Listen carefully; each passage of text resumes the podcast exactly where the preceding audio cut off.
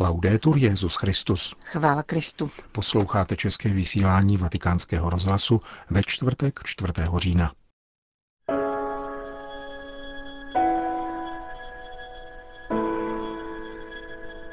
Nechme z této synody výjít nejen nějaký dokument, který obvykle jen málo kdo čte a mnozí ho kritizují, ale především konkrétní pastorační návrhy, řekl papež při zahajovacím zasedání biskupské synody o mládeži, víře a rozlišování povolání.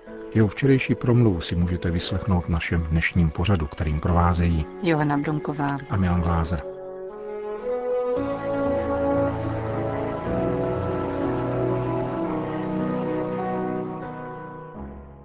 Il sinodo che stiamo vivendo è un momento di condivisione. Desidero dunque all'inizio del percorso dell'Assemblea sinodale invitare tutti a parlare con coraggio e parresia. Synoda, kterou prožíváme, je chvíle sdílení. Rád bych tedy na jejím začátku vyzval všechny, aby mluvili s odvahou a parézí, to znamená spojením svobody, pravdy a lásky. Pouze dialogem můžeme růst. Poctivá a transparentní kritika je konstruktivní a pomáhá, na rozdíl od zbytečných řečí, tlachání, domněnek či předsudků. Odvážnému mluvení musí odpovídat pokorné naslouchání. Na předsynodním zhromáždění jsem řekl mládeži, pokud mluví ten, kdo se mi nelíbí, musím naslouchat více, protože každý má právo být slyšen, stejně jako má každý právo mluvit. Toto otevřené slyšení vyžaduje odvahu vzít si slovo a dát hlas těm mladým ze světa, kteří zde nejsou přítomni. Toto slyšení otevírá prostor dialogu. Synoda musí být uskutečněním dialogu především mezi jejími účastníky. A prvním plodem tohoto dialogu je otevřít se novosti, modifikovat vlastní mínění díky tomu, co slyším od druhých. To je pro synodu důležité, Mnozí z vás už si předem připravili svoje vystoupení a děkuji vám za tuto práci. Ale chci vás vybídnout. Cíťte se svobodnými považovat to, co máte připraveno, jen za provizorní náčrt, otevřený eventuálním ucelení a uspůsobení, jež by synodní jednání mohlo každému nabídnout. Cíťte se svobodnými přijímat a chápat druhé, a tudíž měnit vlastní přesvědčení a pozice. To je znamení velké, lidské a duchovní zralosti. Il sinodo è un esercizio ecclesiale di discernimento. Franchezza nel parlare e apertura nell'ascoltare sono fondamentali affinché il sinodo sia un processo di discernimento. Na synodě církev uskutečňuje rozlišování. Smělost v mluvení i otevřenost v naslouchání jsou základem k tomu, aby synodní jednání bylo rozlišováním. Rozlišování není reklamní slogan, není to organizační technika ani móda tohoto pontifikátu, nýbrž vnitřní postoj zakořeněný v úkonu víry. Rozlišování je metoda a zároveň cíl, který si klademe. Zakládá se na přesvědčení, že v dějinách světa, v životních událostech, v lidech, s nimiž se setkávám a kteří se mnou mluví, působí Bůh.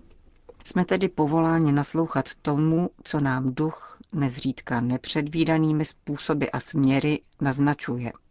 Rozlišování potřebuje prostor a čas. Proto stanovuji, aby se během prací na plenárních zasedáních i ve skupinách po každém pátém vystoupení zhruba tři minuty mlčelo, aby mohl každý věnovat pozornost ozvěnám, jež v srdci vzbudí to, co bylo řečeno, Zajelo se tak na hlubinu a zachytilo to, co nejvíce oslovilo. Tato pozornost upřená k nitru je klíčem uskutečňování procesu rozpoznávání, interpretace a volby. E Jsme znamením církve naslouchající a putující. Postoj naslouchání se nemůže omezit na slova, která si na synodě vyměníme. Její přípravy ukázaly, že církev dluží naslouchání také mladým, kteří mají často pocit, že jsou nepochopeni ve své originalitě a tudíž nepřijati takoví, jací opravdu jsou, ba někdy dokonce odmítání. Tato synoda má příležitost, úkol a povinnost být znamením církve, která opravdu naslouchá, nechá se interpelovat těmi, které potkává a nemá vždycky předem připravenou odpověď.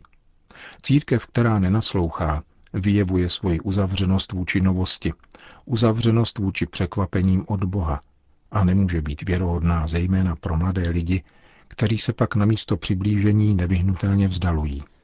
Usciamo da pregiudizi e stereotipi. Vyjdeme z předsudků a stereotypů. První krok směrem k naslouchání spočívá v osvobození naší mysli a našeho srdce od předsudků a stereotypů. Myslíme-li si totiž, že už víme, kdo je ten druhý a co chce, pak mu opravdu stěží můžeme vážně naslouchat. Mezigenerační vztahy jsou místem, kde se předsudky a stereotypy ujímají s příslovečnou snadností, takže si to často ani neuvědomujeme. Mladí jsou pokoušeni myslet si o dospělých, že jsou staromódní, dospělí jsou pokoušeni myslet si o mladých, že jsou neskušení, domnívat se, že vědí, jací jsou a zejména, jak by se měli chovat. To všechno může být obrovskou překážkou dialogu a setkání mezi generacemi. Většina přítomných nepatří ke generaci mladých a je tedy jasné, že se musíme varovat zejména toho, abychom o mladých mluvili na základě již překonaných myšlenkových kategorií a schémat. Pokud se dovedeme vyhnout tomuto nebezpečí, přispějeme k možnosti uzavřít mezigenerační smlouvu. Dospělí by měli překonat pokušení podceňovat schopnosti mladých a posuzovat je negativně. Jednou jsem četl, že první zmínka o takovémto postoji spadá do doby 3000 let před Kristem. Nápis na hliněné nádobě starobilého Babylonu hlásal, že mládež je nemorální a že nebude sto uchovat kulturu lidu. E che i giovani non sono in grado di salvare la cultura del popolo. È una vecchia tradizione di noi vecchi, eh? Stará je tradice nás starých. Na druhé straně by mladí měli překonat pokušení nenaslouchat dospělým, myslet si o starých, že jsou staromódní, překonaní a nudní a zapomínat na to, že je hloupé začínat vždycky od nuly a mít za to, že život začíná od nich samotných. Ve skutečnosti jsou staří lidé, navzdory své fyzické slabosti, stále pamětí našeho lidství, kořeny naší společnosti a pulsem naší civilizace. Opovrhovat jimi, nepočítat s nimi, zavírat je do izolovaných rezervací nebo je ignorovat, to je příznak ústupku světské mentalitě, která pohlcuje naše domovy zevnitř. Přehlížet poklad zkušeností, jež každá generace dědí a předává druhé, je aktem sebezničení. occorre quindi da una parte superare con decisione la piaga del clericalismo. Proto je na jedné straně zapotřebí rázně překonat metlu klerikalismu. Naslouchání a vycházení ze stereotypů je rovněž mocným protilékem na riziko klerikalismu, kterému je toto zhromáždění navzdory našim úmyslům nevyhnutelně vystaveno. Rodí se z elitářského a výlučného pojetí povolání, které interpretuje pověření ke službě jako moc, kterou je třeba vykonávat, a nikoli jako nezištnou a velkodušnou službu, kterou je třeba nabízet. To vede k přesvědčení o příslušnosti ke skupině, která má všechny odpovědi, nepotřebuje naslouchat ani se něčemu učit. Tento klerikalismus je zvrácenost a kořen mnoha špatností v církvi. Za ně musíme pokorně prosit o odpuštění a především vytvořit takové podmínky, aby se neopakovaly. Na druhé straně je však třeba léčit virus soběstačnosti a uspěchaných závěrů mnoha mladých. Jedno egyptské přísloví praví, nemáš-li doma nikoho starého, kup si ho, protože ti bude užitečný. Zavrhovat a odmítat všechno, co bylo předáno během staletí, vede pouze k nebezpečnému zmatení, které bohužel našemu lidstvu hrozí. Vede k rozčarování, které prostoupilo srdce celých generací. Lidské zkušenosti hromaděné během dějin představují nejvíce cený a důvěryhodný poklad, který dědí jedna generace od druhé. Neopomeňme božské zjevení, které dává světlo a smysl dějinám i našemu životu. Fratelli e sorelle, che il sinodo risvegli i nostri cuori. Kéž tato synoda probudí naše srdce. Zdá se, že přítomnost je i v církvi obtížena únavou, problémy a břemeny. Víra nám však říká, že přítomnost je také kairos, ve kterém nám jde v ústrety pán, aby nám prokázal lásku a povolal nás k plnosti života. Budoucnost není hrozba, které je třeba se obávat, nýbrž čas, který nám přislíbil pán, abychom prožívali společenství s ním, s bratry a s celým stvořením. Potřebujeme znovu objevit důvody své naděje a především je předat mladým, kteří žízní po naději, jak trefně poznamenal druhý vatikánský koncil. Právem můžeme předpokládat, že budoucnost lidstva je v rukou těch, kteří jsou schopni dát budoucím generacím důvody k životu a naději. Setkání mezi generacemi může být mimořádně plodné, když generuje naději. Tak učí prorok Joel v tom, co považuji, jak jsem připomněl i mladým na předsynodálním schromáždění, za proroctví naší doby. Vaši starci budou mít věštecké sny a vaši jinoši uzří vidění. Nepotřebujeme sofistikované teologické argumentace, abychom splnili svoji povinnost pomoci současnému světu ubírat se k božímu království bez falešných nadějí a bez indikací pouhého zmaru a zkázy. Svatý Jan 23. totiž řekl o lidech, kteří posuzují fakta bez dostatečné objektivity a bez uváženého úsudku, že nedovedou vidět v nynější situaci lidské společnosti nic jiného než zmar a zkázu.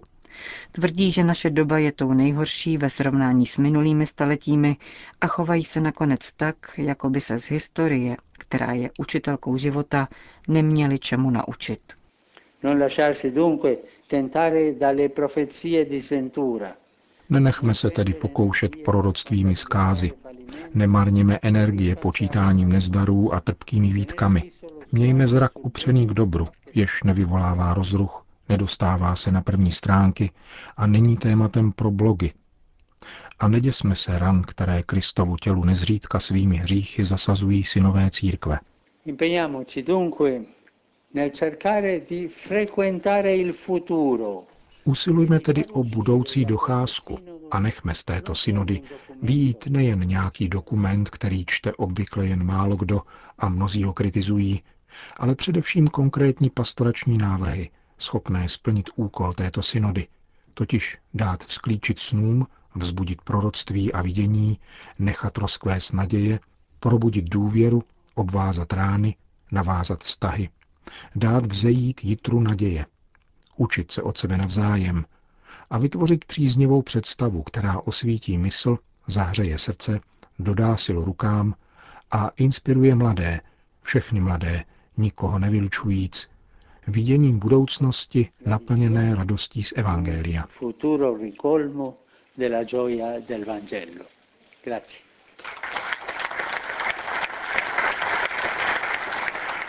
Končil papež včerejší zahajovací promluvu zasedání biskupské synody.